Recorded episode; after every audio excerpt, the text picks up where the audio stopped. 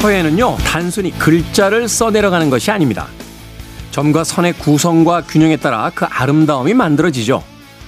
글자를 쓸 때 기본이 되는 두 가지, 바로 붓을 뉘지 않으면서 강약을 조절하는 건데요. 그렇게 흐트러지지 않기 위해 애쓰면서 쓰고 또 쓰다 보면 어느새 아름다운 글씨를 써내려가게 됩니다. 이 노하우를 삶에 대입해 보면 어떨까요? 정신을, 마음을, 생각을 바르게 세우면서 강함과 부드러움을 겸비하는 것. 그렇게 살고 또 살아가다 보면 어느새 아름다운 삶을 써내려가고 있지 않을까요? 김태훈의 시대음감 시작합니다.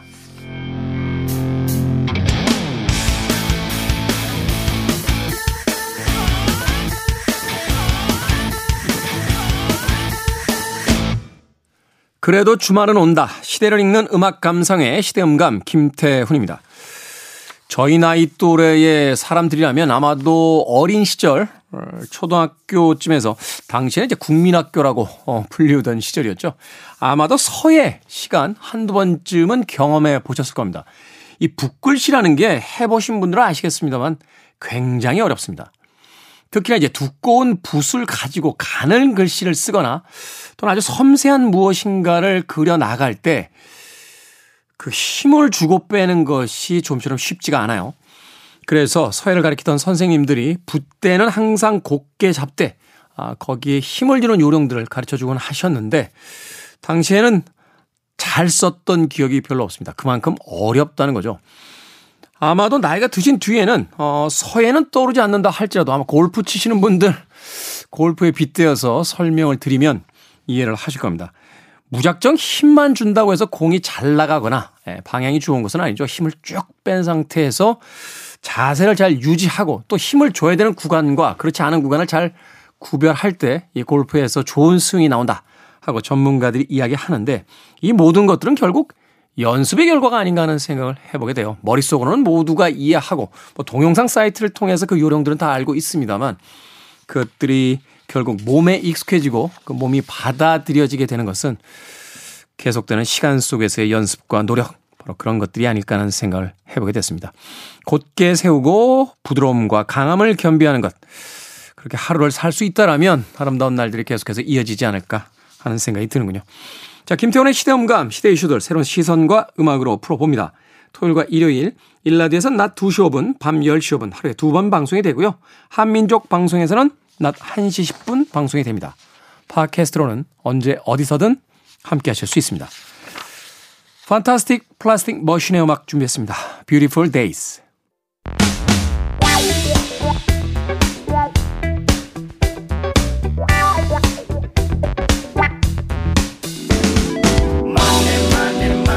방송인인 유병재 씨 이런 말을 했다고 합니다. 나만 힘든 건 아니지만 나보다 더 힘든 사람이 있다고 해서 내가 안 힘든 것도 아니다. 너도 나도 어려운 시기 함께 이겨내려면 제대로 알아야 하지 않겠습니까?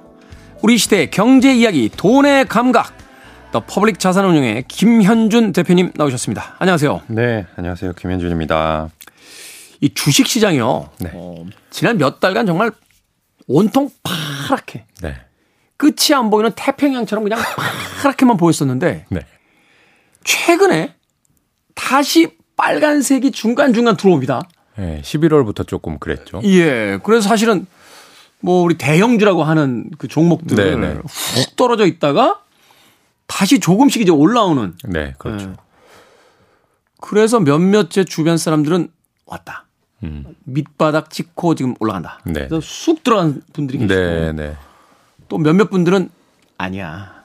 조금 더 기다려. 지금은 약간 미열 상태인데 음. 다시 지금 마이너스가 특히 내년에 경제 전망 자체가 별로 좋지 않기 때문에 네. 기다려야 된다. 뭐 이렇게 이야기하시는 분들도 있습니다. 네, 네. 어, 만약에 그 김현준 대표님의 동생분이 네. 친동생이 네. 형나 이번에 주식 살라고 네, 네. 라고 하면 뭐 뭐라고 하시겠습니까? 실제로 제 친동생이 주식을 팔았어야 되는데라는 얘기를 해요. 아. 지금이라도 팔아야 되냐? 음. 오히려 반대로 그 친구는 얘기를 했는데 음. 조금 올라가니까 이제 이 정도라도 손실 조금 복구하고 파는 게 맞냐? 아 근데 그 친구가 가지고 있는 주식은 빠지기만 했어요. 계속 빠지기만 했다. 네. 그 친구가 세계에서 가장 유명한 이 빅테크 회사 중에 하나를 다녔었거든요. 어, 그래서 그 거기서 몇, 몇 주는 스톡 옵션 네. 이었는데 그 중에 가장 많이 빠진 회사 있습니다. 있죠. 네. 그 회사 스톡 옵션이 있어가지고 네. 큰 돈을 번 줄 알았는데 다시 다 날라갔다고 뭐 그런 얘기를 하는데 이게 우리 사주라 같은 경우는 퇴사해야 팔잖아요. 아 그런 것도 그 외국이라서 그렇지 않다고 하더라고요. 아, 팔수 어, 있다고 어, 하는데 어, 어. 어, 그 팔았어야 된다 이런 얘기를 하는 것 같고. 근데 어, 지금 디제이님께서 말씀하신 그 대화 내용 중에 네. 답이 있어요. 주식 시장은 언제 오르냐면요. 의심이 있어야 오릅니다. 의심이 네. 이거 완전 바닥 간거 아니야? 뭐 이런 이런 이런 느낌이요? 아니요. 어 이거 더 빠질 거야. 더 빠질 거야. 지금은 가짜 반등이야. 내년에 좀 문제가 있을 걸? 이렇게 바로 올라가겠어? 라고 하는 그런 의심의 벽을 타고 올라요, 주식은. 어, 그 어렵네요. 그, 그게 뭐죠? 아니야, 더 내려갈 걸? 네. 할때 올라가는 그럴 때 올라요. 그러니까 모두가 아, 이제는 됐다. 음. 이제 주식 가격 올라갈 거야. 라고 모두가 생각하면 그때는 언제냐? 작년 말이 되는 거예요. 작년 말. 꼭지란 얘기입니다. 아. 그래서 한 명도 이 의구심이 없이 사라지면 모두가 주식에 대한 확신이 가득 차게 되면 떨어지는 거고요. 근데 아까 그 말씀 하셨잖아요. 어떤 사람들은 아, 한번 확 들어가야 해. 어. 떤 사람들은 내년에 조금 빠질 거니까 좀 더 기다려 볼까? 음. 이렇게 기다려 볼까 기다려 볼까 하는 사람이 있을 때가 주식을 살 때입니다. 아, 그래요? 네. 그렇기 때문에 저는 그런 의문들이 있기 때문에 오히려 지금 주식을 사야 될 때라고 생각하고요. 네. 내년에 물론 지금보다 뭔가 어려울 수도 있어요. 경기 네. 침체가 올 수도 있습니다. 네. 근데 경기 침체가요, 여러분들 통계적으로 잘 조사를 해보면 뭐 나라가 망하고 또는 어, 내 급여가 다 없어지고 이런 게 경기 침체가 아니고요. 음. 매년 성장해 왔던 GDP라는 거 있잖아요. 네. 우리나라의 총 생산이 그렇죠. 늘지 않으면 또는 음. 한 1, 2%만 줄어도 그걸 경기 침체라고 하거든요. 음, 작년 대비. 네. 예. 그러니까 여러분들의 연봉이 3천만 원이었는데 맨날 5% 올랐었는데 올해는 야 조금 줄일게 2,990만 원. 이 정도가 경기 침체라는 거거든요. 음. 그러니까 그렇게 심각한 게 아니다 항상 그렇게 보셔도 되고 또 하나는 그런 경기 침체가 제가 주식을 하고 나서 한 20년 동안 벌써 몇 번 이상 있었거든요. 네. 근데 경기 침체인 해에는요 주가가 안 떨어집니다. 이미 바닥까지 다 가서 전년도에 주가 가 떨어져요. 아. 주가가 떨어지고 그 다음 해가 경기 침체예요. 미래 가치가 반영되는 거기 네. 때문에 한 해도 어긴 적이 없습니다. 그렇기 때문에 만약 누군가가 얘기하듯 내년이 정말 심각한 경기 침체일 걸, 내년이 바닥일 걸이라고 하면 네. 올해가 바닥이었을 겁니다. 그래서 저는 내년에는 주식시장이 오른다 쪽에 아주 강력한 무게를 두고 있는 사람이에요. 기분 좋으시죠? 아, 또 흔들리네. 아, 이거 흔들리는데 또 이러면. 그렇군요. 어. 내년에 또 아니면 또 다른 얘기 하면 되니까요. 일단은 여러분들과 같이. 네, 저도 주식 샀는데 여러분들도 같이 배를 타야 되지 않겠습니까? 네. 그렇죠. 네. 제일 좋은 건 벌 때는 혼자 벌어도 괜찮습니다만 빠질 땐 같이 빠져줘야지.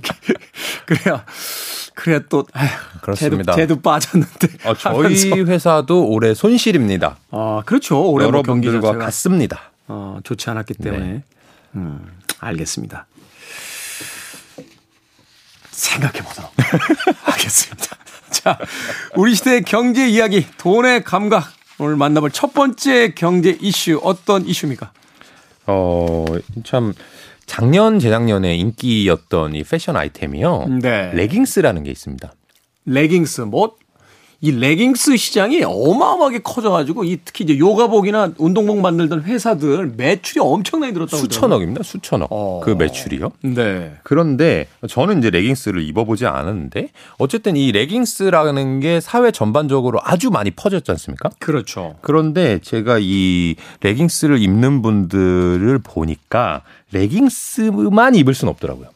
음. 보통 레깅스라는 것을 착용할 때는 어, 속옷도 네. 좀 다른 것으로 바꿔야 되는데 예를 들면 이 봉제 라인이 없는 속옷 그러니까 비쳐 보이지 않는 속옷. 그렇죠. 네. 그러니까 내가 운동을 할 때 이 겉옷만 편해 가지고는 소용이 없으니까 아... 속옷도 편해야 되고 또는 말씀하신 대로 이거는 나의 몸을 좀 잘 보기 위해서 레깅스를 입었는데 아 그러네 속옷이 너무 도드라지게 비치면 그것도 보기가 안 좋은 거예요. 그렇죠. 그래서 이 레깅스 시장의 확대에 따라서 이걸 입는 속옷, 편한 속옷이라고 보통 표현을 하던데 이 시장도 지금 빠르게 성장하고 있다고 합니다.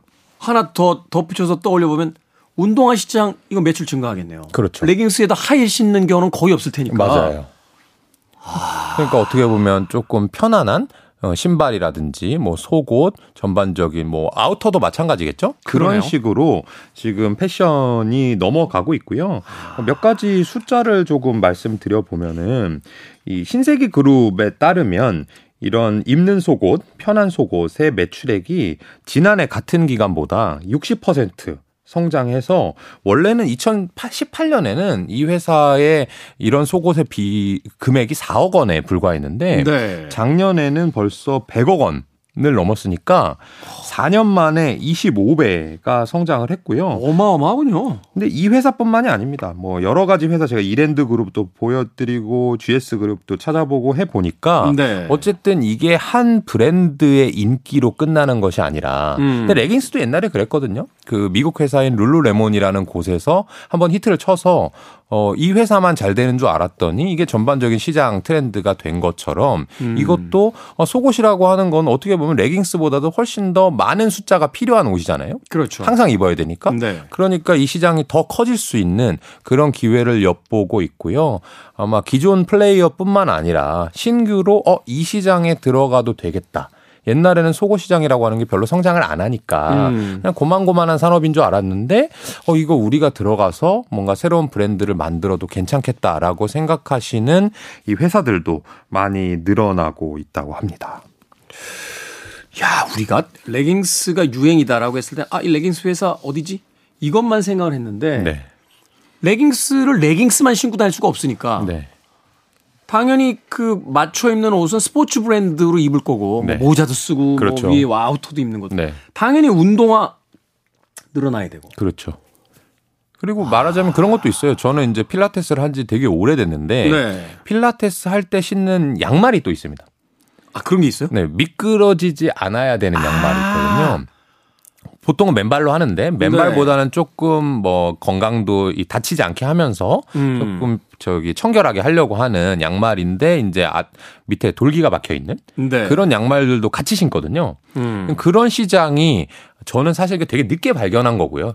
필라테스를 몸만 관리하려고 5년간 했는데 네. 필라테스 선생님들이 입는 옷이나 이 속옷이나 이런 것들이 뭔지는 사실 너무 늦게 발견했지만 음. 어쨌든 어 아직도 성장 기회가 상당히 많이 남은 부분이고 제가 주변에 좀 이 여쭤보니까 원래는 운동할 때만 입었었는데 이런 편안한 속옷을 네. 이게 한 번 입어 보니까 이거 한 번 입으면 계속 입게 돼요? 너무 편하대요. 어. 그러니까 원래는 예를 들면 필라테스 일주일에 두 번 할 때만 입던 것에서 그냥 일주일 7일 내내 입게 되니까 어떻게 보면 일주일에 두 번에서 일주일에 7일이 되면 3배 네. 이상 또 시장이 성장하는 거거든요. 그렇죠. 그래서 아직도 저는 지켜볼 만한 그런 산업 트렌드가 아닌가 싶습니다. 아, 진짜 오늘 또 하나 배우네요. 이게 그러니까 어느 한 종목이 유행이다 그러면 거기만 신경 쓰는데 네. 이 자전거를 타시는 분들이 네, 네. 그 굉장히 뭐 많아지고 있다. 그럼 자전거만 볼 게 아니라 자전거 용품이라든지 그렇죠. 뭐 기타 이제 관련된 것들도 계속해서 늘어날 테니까 맞아요. 거기에다 더 신경을 한번 써보는 것. 그러니까 그렇습니다. 이 작은 상품 혹은 어떤 유행의 흐름 하나가 어떻게 주변에다 영향을 미치는지를 좀 더 폭넓게 보면 네네. 우리가 이제 투자를 할 수 있는 종목들을 좀 더 폭넓게 찾아낼 수 있다. 맞습니다. 하는 이야기가 되는 거군요. 자, 스포츠 브랜드의 CF에 수록됐던 곡이었죠. 킬러스의 All These Things That I've Done 듣습니다. 킬러스의 음악 듣고 왔습니다. All these things that I've done 들었습니다. 자, 김태훈의 시대 음감 더 퍼블릭 자산운용 김현준 대표님과 함께 우리 시대의 경제 이야기 돈의 감각 함께하고 계십니다. 자, 이번에 만나볼 이슈 어떤 이슈입니까? 어, 해외여행 증가 때문에 수영복과 캐리어 매출이 쑥쑥 올라가고 있다라는 기사를 가져와 봤는데요. 야, 벌써 이 제목에서 다 오네요. 해외여행 증가. 당연히 수영복하고 캐리어. 이걸 왜 몰랐죠? 그렇죠. 콜럼버스의 달걀도 아니고 아니 이걸 왜 몰랐을까요? 그러니까 우리가 이 해외 여행에 되게 설레는 시기가 이제 왔잖아요. 해외 여행은 몇 년간은 아, 갈 수 없는 거, 아, 아쉬운 거. 그래서 지금은 어 한번 가볼까? 한번 알아볼까? 그러면 어 내가 뭐 필요하지? 여권 갱신해야 되나? 뭐 이런 정도까지는 와 있는 상황이잖아요. 2년 동안 꼼짝 못했죠. 그렇죠. 어. 야 그런데 해외 여행 열릴 거야. 네. 늘어날 거야. 여기까지는 누구나 다 예측했거든요. 네네. 네. 그래서 다들 항공사나 여행사 주식 쪽만 쳐다보고 있었지. 아 그렇죠. 해외 여행이 주로 이제 동남아 쪽을 많이 가게 되니까 네. 수영복 또 2년 정도 지났으니까 새로운 마음으로 또 새 캐리어 사고자 하는 분들 많고. 네. 아, 이걸 모르고 있었네. 이걸 모르고 있었네. 근데 제가 한 번 더 꼬아서 오늘은 결론을 한번 지어 볼 겁니다. 한 번 더 갑니까? 네. 네. 이 인터넷 온라인몰의 한 군데 조사에 따르면요. 네. 수영복 매출이 전년 동기 대비 118%, 음. 선, 선글라스 같은 경우에는 87%, 음. 햇빛을 가려주는 이 벙거지 모자, 벙거지 모자의 매출은 79% 증가했다고 합니다. 엄청나게 많이 늘었죠? 그러네요. 거기에다가 어, 인터넷 온라인몰에서 검색 데이터를 발표를 했는데 네. 이건 실제로 구매한 게 아니라 이제 구매하려고 검색을 해본 데이터입니다. 이 데이터에 따르면 수영복을 검색하신 분은 135%. 135%. 그리고 어 아쿠아 슈즈가 515%. 방수팩 415%, 비치 타월 365%가 늘었고 잠깐만요. 이게 무슨 50%는 것도 아니고 515%, 415% 그렇죠. 매출 증가가 엄청나군요. 엄청나죠. 그러니까 그런 거에 생각해 보면요. 수영복은 약간 상대적으로 고가고 없진 않습니다. 2년 동안 유행이 조금 바뀌었을 수는 있죠. 근데요, 이 얘기를 하시더라고요. 저희들은 야, 수영복 한번 사면 나 3, 4년 입지 않아? 라고 네. 하는데 이제 특히 여성분들은 아니더라고요. 그 왜 그러냐고 그랬더니 수영복이 똑같으면 언제적 여행인지 이 분간이 안 된대요. 아, 본인이 그 네. 사진 찍은 게 옛날 기억에? 아니, 그게 이제 기억의 문제가 아니라 작년 사진, 재작년 사진이 다 아, 똑같다는 거예요. 아, 배경이 그, 비슷하니까? 예, 그래서 1년에 만약 동남아를 두 번을 가면 수영복이 두 개가 있어야 되는 거예요, 최소한. 아. 이게 우리가 생각한 개념하고 완전히 다르더라고요. 저는 뭐 가서 사진을 찍어서 그걸 비교 자체를 안 하기 때문에 그렇게 크게 상관은 없는데. 그러니까 김현준 대표님이나 저는 이제 5년 전 사진이나 지금 사진이나 별로 차이가 없잖아요. 저는 똑같죠. 찢어져서 바꿨어요. 심지어. 진짜 오래 입다가 찢어져서 바꾼 사람인데 어쨌든 이런 걸 검색하고 구매한다는 거예요. 네. 그러니까 아 말씀하신 대로 어 이러이러한 기업들이 여행이 열리면은 음. 수혜를 받겠구나라고 생각을 해볼 수가 있죠. 음. 그러면 어 이 기업을 그냥 무작정 투자하면 안 되는 거고 여기까지는 음. 누구나 할 수 있는 겁니다, 여러분들. 네. 그러면 몇 가지를 확인해 보자. 그런 기업들 중에서 첫 번째 코로나 19 끝나고 나서 꼭 재구매를 해야 되는 건지. 음. 예를 들어서 아쿠아 슈즈 같은 경우는 아까 이제 수영복은 뭐 인기를 유행을 탄다고 가정해 보고요. 네. 아쿠아 슈즈는 유행을 안 탄다고 가정을 해 본다면 옛날에선 아쿠아 슈즈가 지금도 신을 수 있으면 이건 재구매가 또 필요 없겠죠? 그렇죠. 또는 캐리어 같은 경우 별로 이제 패션에 관심 안 가지는 사람은 뭐 망가진 게 아닌 거니까 2년 동안 안 음, 썼을 음, 뿐이지. 음. 그런데 뭐 그 이외에 새로 구매해야 되는 아이템들은 아마 검색량이 상당히 높을 것인데 예를 들면 그런 겁니다. 방수팩이나 비치 타올이 아까 말씀드린 검색량에서 500% 400%씩 성장을 했었거든요. 네. 이 얘기는 뭐냐면 아쿠아팩 한 번 쓰면 사실 떼끼고 음. 어디 있는지도 잘 기억도 안 납니다. 그렇죠. 방수팩 이렇게 몇 번 쓰고 나면 이거 진짜 계속 물이 안 셀래나 싶기도 하니까 그렇죠. 새거 사게 되고 그럼 얼마 안 하니까 단가가 싸니까 그렇죠. 아. 이런 것들은 재구매가 있는 아이템이잖아요. 이런 네. 것들을 한번 생각해 볼 여지가 있고요. 두 번째는 이 회사들이 파는 이 제품들이 이 바캉스에 분명히 필요한 제품을 팔긴 하지만 음. 전체 매출에서 그게 높은 건지 아니면 수영복 파는 회사인데 이 비키니는 조금 팔고 삼각 수영복 음. 만약에 이 실내 수영장에서만 주로 입는 이 비중이 크다면 그럼 이 회사의 이 수혜 받는 비중이 적을 거잖아요. 그렇겠죠. 그 비중도 꼭 확인해 보셔야 되고 마지막으로 2019년 대비 주가가 떨어져 있는지. 음. 그래서 모든 사람들이 이미 아 얘네 바캉스 수혜 주니까 사봐야지 했는데 주가가 코로나 전보다 높아 있으면 그때는 늦었죠. 늦은 거죠. 네. 그래서 이렇게 세 가지를 검토해 보시면 아, 이 바캉스 수혜주, 해외여행 수혜주에서 이러이러한 기업들을 투자해 볼 수 있겠구나라고 아실 수 있는 거고. 음. 근데 제가 아까 한 번 더 꼰다고 했잖아요. 그렇죠. 이번 기사에서. 네. 제가 정말 깜짝 놀랐던 건 뭐냐면 어쨌든 지금 11월이란 말이에요. 11월. 그리고 이제 지금 예약하는 건 12월 여행을 아마 예약하고 계실 텐데 네. 저는 이제 한국에 사니까 그냥 춥단 말이에요. 음. 추운데 어 사람들이 여행을 비키니, 선글라스, 밀짚 모자를 사는 거예요. 음. 이 얘기는 말씀하신 대로 동남아를 가겠다는 거거든요. 사실 국내 해변 갈 때 그렇게 많이 안 사요. 그렇죠. 해외 갈 때 기왕 쓰는 거 씁니다. 그렇습니다. 어. 그러니까 지금 지금 동해안 갈 때 비키니 사는 것도 아닐 것이고 그러니까 여름보다 겨울이 역설적으로 판매가 늘 수도 있다는 이야기네요. 실제로는 알고 보니 동남아의 성수기는요. 우리나라 1, 2월이더라고요. 그러니까 추울 때 참다 참다 네. 너무 추울 때 가요. 맞아요. 한 번 좀 따뜻한 데로 가자 이러면서. 그렇습니다. 그래서 지금 만약에 여행주 또는 항공주를 투자한다고 하시는 분들도 그냥 무턱대고 어 이 회사가 장거리 여행을 많이 가니까 더 좋은 회사 아니야? 라고 하실 게 아니라 어 동남아 비중이 높은 여행 회사 항공회사는 뭘까를 찾아본다면 음. 지금 겨울이지만 반대로 거기가 성수기고 이 소비 패턴을 볼 때 여러분들이 현재 가장 가고 싶어 하는 여행지가 동남아인 것 같으니 그쪽에 또 기회가 있을 것 같더라고요. 음. 그렇군요. 최근에 제 주변에도 해외여행 나가기 시작하는 사람들 어, 굉장히 많이 늘고 있던데. 네.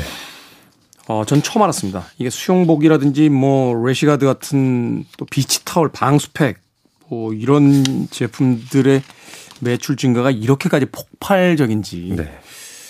그러니까 우리가 좀 더좀 좀 창의적으로 볼 필요가 있는 거네요. 그렇죠. 어. 주변을 관찰하되 모두가 쉽게 보는 그런 것보다는 한 단계 꼬고 두 단계 꼬았을 음. 때 사실은 내가 먼저 발견할 확률이 높은 게 투자죠. 알겠습니다. 음악 한 곡 듣고 와서 계속해서 이야기 나눠보도록 하겠습니다. 동남아 이야기 나오니까 갑자기 이 곡 듣고 싶어졌습니다. 크리스리의 On the Beach. 크리스리의 On the Beach 듣고 왔습니다. 김현준 대표와 함께는 돈의 감각, 김태현의 시대음감에서 만나보고 있습니다. 자, 이번에 만나볼 경제 이슈 어떤 겁니까? 아, 조금 어두운 이웃 나라의 얘기인데요. 네. 어, 중국의 초고액 자산가, 큰 부자분들이 중국이 끝났다 이제 우리는 어. 도망가는 것밖에는 답이 없다. 그래서 중국에서 탈출 러시를 하고 있다고 합니다. 최근에 정말로 이 그 시진핑의 이제 연임이 네. 이제 확정되면서 중국의 그 대기업들이 어 중국에 있는 그 자산들 정리해서 해외로 이제 가는 방법을 아, 연구해라 뭐 이런 어떤 특명이 굉장히 많이 떨어졌다고 하더라고요. 그럴 수밖에 없을 것 어. 같습니다. 이 시진핑 주석이 뭐 여러 가지 이 정책들을 많이 내놨는데 그 중에서 이 중국 부자들을 떨게 만드는 게 어떤 정책이냐 하면 공동 부유 정책이라는 겁니다. 공동 부유 정책. 네. 이게 뭐냐면 어 지금까지 우리 중국이 경제 성장을 많이 해 왔다. 이제는 어, 이거보다 성장보다 중요한 게 분배에 있다. 음. 그래서 어, 너네 부자들 기업들 돈 많이 벌었지? 세금 많이 나는 소리네요. 어, 근데 세금이었으면 사실 조금 괜찮을 수도 있는데 세금도 뭐 부동산 보유세, 상속세, 증여세를 이제 신설하겠다 이런 얘기도 있지만 네. 그것보다 더 강력한 것이 야, 알고 있지 니네 우리 이 사회주의고 이거는 모두 당의 거야 해서 너네들이 아. 지금까지 앞장서서 벌었다 뿐이지 이건 다 같이 나누는 거야. 라고 지금 하는 것이 이 공동 부유 정책이거든요. 그러니까 기업의 지분을 이제 국가가 소유하겠다 이런 거잖아요. 그럼 뭐 퍼센티지가 그렇죠. 어떻게 될지 모르겠습니다만. 그렇죠. 근데 사실은 어 기업의 지분뿐만 아니라 뭐 본 개인이 가진 돈 음. 또는 부동산 이런 것까지도 쉽게 말하면 n분의 1 해가지고 다 같이 나누자. 이게 이제 공동 부유 정책이고 야, 무섭네요. 참 공산주의. 저는 이제 이 정치에 대해서는 이해가 부족하지만 네. 어쨌든 이 이상적인 그들이 생각하는 이상적인 것은 어쨌든 그 흑묘 백묘론이 있었잖아요. 그렇죠. 뭐 쥐를 잡는데 검정 고양이면 어떻고 하얀 고양이면 어떠냐. 이게 그렇죠. 뭐, 돈만 벌자 일단. 뭐 어쨌든 유명한 이야기였죠. 근데 어. 돈을 다 벌었다 이거야 이제는. 벌만큼 음. 벌었으니 이제는 나눌 때가 되었다라는 얘기고 이 사실로 검증된 적은 없는데 이 알리바바의 창업자 마윈 회장이 마윈 회장 이 자회사 중에 하나인 앤트 파이낸셜 를 음. 상장하려는 직전에 어, 몇 가지 문제가 있으면서 지금은 사실은 이 알리바바가 결국엔 국유화된 거 아니냐라는 시각도 있을 정도거든요. 그러고 보니까 마윈 회장이 갑자기 사라졌어요. 그렇죠. 어... 그때 이제 알려진 바로는 이제 중국 정부에 대한 이 정책에 대한 비판을 하고 나서 그렇게 됐다라고 하는데 강제 은퇴당했다 뭐 이런 이야기가 있었잖아요. 그렇죠. 근데 사실은 그것보다도 어쨌든 이 시진핑 주석이 생각하는 이 중국 공산당과 중국 이 인민주의 민주공화국 여기에 대한 이 비전이 그런 데 있는 것인데 근데 음. 이게 어참 재밌는 게 뭐냐 하면은 이 정책을 받아들이는 부자와 서민의 시각이 완전 다릅니다. 아. 서민은요. 네. 이 정책을 좋아하고 시진핑을 지지할 수밖에 없어요. 음. 내가 지금까지 기업이 돈 벌게 부자들이 돈 벌게 열심히 일해줬잖아. 근데 이제 나한테 나눠준다는 거예요. 그러면 좋아할 수밖에 없죠. 그렇죠. 그러니까 시진핑 주석과 그 정부가 이런 거에 대해서 큰 문제 없이 정책을 밀고 나갈 수 있는 거고. 네. 근데 반대로 어쨌든 돈의 많은 부분을 차지하고 있는 기업가들이나 부자들 같은 경우에는 음. 자기 거라고 생각했을 거란 말이에요, 지금까지는. 그렇겠죠? 근데 이거를 어떤 형태든 뭐 세금이 됐건 뭐 기부의 형태가 됐건 다 돌려달라라는 식으로 얘기를 하니까 음. 도망가고 있다는 기사고요. 어떻게 도망을 가는가 하면 홍콩이나 중국에 있는 이 부자 가문들이요. 네. 이 금융 회사들한테 컨설팅을 받아 가지고 시진핑의 손이 닿지 않는 뭐 미국, 캐나다 또는 싱가폴 음. 이런 쪽으로 아예 이주를 하고 네. 이주하기 전에 일단 돈부터 그쪽으로 보내는 거예요. 음, 음. 거기다가 회사를 만들어 놓는다든지 펀드를 만들어 놔서 돈을 다 옮기고 나서 나는 아예 이민 가겠다. 이렇게 도망가고 있는 그런 상황인데 반대로 얘기하면 시진핑 주석 입장에서는 그거를 가만히 둘 수가 없죠. 네. 그래서 이렇게 이민을 못 가게 하고 자산을 바깥으로 옮겨갈 수 없는 정책도 지금 만들어 내고 있거든요. 음. 근데 우리가 갑자기 왜 돈의 감각에서 이 중국 사람들의 부나 이런 개인 서민에 대한 이 정책을 얘기하느냐. 네. 이게 사실은 지금 뭐 글로벌 투자가 다 가능한 시기이고 여러분들이 알리바바 뭐 텐센트 뭐 바이두 이런 회사들을 이미 투자하고 있는 그런 그렇죠. 사회예요. 어. 그러면 부자가 이미 현금 부자나 부동산 부자는 그걸 다 팔고 싱가포르로 옮겨갈 수도 있을 겁니다. 아마도. 음. 근데 만약 알리바바가 알리바바 또는 텐센트가 아 우리는 중국에서 이제 영업 안 하고 미국으로 도망갈 거예요라고 하면 아무리 좋은 게임 플랫폼 기술을 갖고 있다 하더라도 자기 홈그라운드에서 잘 하던 회사가 다른 데 가서 한다는 거는 어려운 일이거든요. 그 쉽지가 않죠. 왜냐하면 그 지역에 가면 또 그 지역에 또 잘하고 있는 기업들이 그럼요. 이미 있죠. 어. 예를 들어서 우리나라의 모바일 메신저 1위인 카카오가 네. 아 이제 우리 한국에서 영업 안 할래. 뭐 미국에서 할래, 일본에서 할래 이렇게 한다면 그쪽에서도 분명히 모바일 메신저 1위 회사가 있을 것이고 네. 거기에 뭐 쉽게 말하면 언어부터 시작해서 직원부터 시작해서 이 바꾼다는 게 쉬운 일이 아니거든요. 음. 근데 그런 기업들이 상장 회사란 말이에요. 그렇죠. 그럼 우리가 지금 중국 회사를 투자한다? 근데 이 공동 부유 정책 때문에 뺏겨야 되고 근데 이 회사들은 도망도 못 간다? 음. 거기에 이 홈그라운드가 중국 시민들을 대상으로 물건과 서비스를 팔아야 되니까 그렇게 된다면 그 회사의 이익이 향후에 줄어들 수밖에 없는. 근데 이익이 줄어들면 음. 결과적으로는 우리가 투자할 때 그 회사가 줄 수 있는 차익이나 배당이 줄어들 수밖에 없는 거기 때문에 그러네. 그래서 시진핑 주석이 3년임을 확정했을 때 이 중국과 홍콩 주식시장이 급락한 것도 같은 이유입니다. 음. 야, 이 중국 경제 생각보다 심각할 수 있겠는데요. 지금까지 성장 동력이라는 게 어, 사회주의 국가였다가 자본주의적 시장 경제를 이제 도입을 하면서 네. 과거에 없던 거니까 네. 갑작스러운 그 어떤 변화를 타면서 이제 확 시장이 커지고 막 그쵸. 계속해서 낙관론이 이제 펼쳐지고 했었는데 네. 이게 사실은 이제 시장 변화라는 게 아시겠습니다만 더 잘 아시겠습니다만 실제의 어떤 경제적인 흐름도 중요하지만 심리가 굉장히 중요한 거잖아요. 그렇죠, 그렇죠. 근데 지금 시진핑이 3년임의 성공을 하면서 사실상 영구 집권으로 이제 들어갔다 이런 이제 정치적 기사들이 나오고 있는데 그러면서 이제는 성장이 아닌 분배 쪽으로 가겠다. 네. 우리나라 사회주의 국가인 거 알지? 네.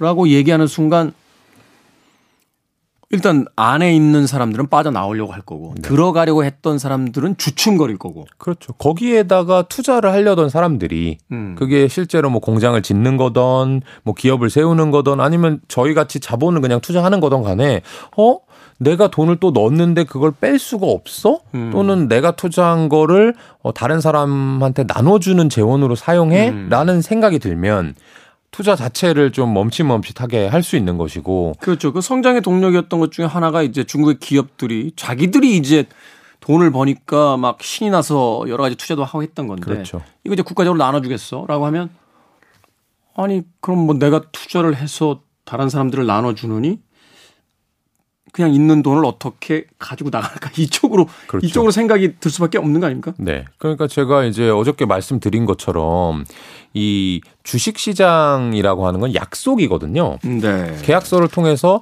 어, 이 기업이 이만큼 벌면 나중에 지금 당장 꼬박꼬박 은행 이자처럼 아니더라도 나중에는 다 지분율만큼 나한테 나눠 줘야 줘야 돼라고 하는 약속이었는데 네. 그 약속이 깨질 수도 있다라는 생각을 하는 순간 음. 사실은 자금의 투여가 이루어지지 않을 수 있고 어, 산업이 성장하는데 자금이 없이는 또 어렵거든요. 음. 그렇게 되면 이 중국의 경제가 어, 그 경제 엔진이 식어버릴 수밖에 없는 그런 위기에 놓여 있는 상황이고. 그러니까 경제 불황을 그렇게 설명해 주셨잖아요. 이게 마이너스로 가는 것만이 불행, 불황이 아니라 전년 대비해서 GDP가 떨어지기 시작하면 네. 그걸 네. 이제 경제 시장에서는 올해는 불황이다. 네. 이렇게 본다라고 했다. 그렇죠. 그런 의미로 본다면 중국의 경제 시장이 당분간은 계속해서 불황으로 갈 수밖에 없으니 그런 거죠. 주식 시장은 당연히 거기에 이제 영향을 받을 수밖에 없는 그렇죠. 상황이고 이걸 좀 호기외로 다시 한번 생각해 본다면 중국 문화권이라 부를 수 있는 곳이 있잖아요. 뭐 싱가포르나 말레이시아 같은 네. 것들.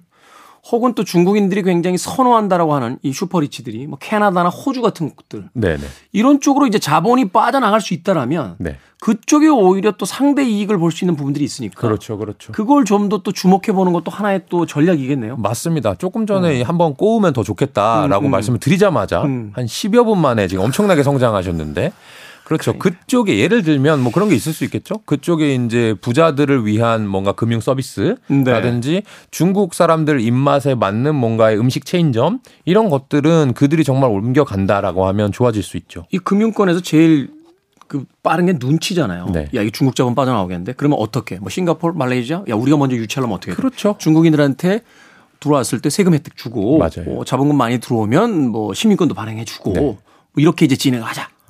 네. 라고 하면서 지금 그쪽은 또 전략적으로 또 움직이고 있을 거 아니에요. 그렇죠. 그리고 어. 제가 이제 어, 이 DJ님이 예술인이신데 예술인한테 뒤질 수 없으니까 한 가지 더 저도 한번 아니죠. 해보면 예술인은 아니고요. 중국에 이제 투자를 예술계에 있는 아 그렇죠. 예술계 예술계 이제 어, 주변에서 네. 이제 도와주고 계신 분인데 어쨌든 그분께서 이렇게 말씀하셨으니까 저도 한마디 해보면 음. 이제 중국에 투자를 많이 하려고 했던 예, 예전의 이유는 거기 네. 이제 인건비가 싸고 그렇죠. 일사불란하게 생산을 잘 해주니까였잖아요. 순식간에 해주죠. 근데 이제 모든 사람들이 어 내가 중국에 들어가면 안 되겠네라는 생각을 조금 조금씩 하게 되면 음. 그, 그렇다고 해서 인건비가 비싼 곳에 갈 수는 없단 말이죠. 그렇죠. 그러니까 예를 들면 베트남 같은 곳은 베트남.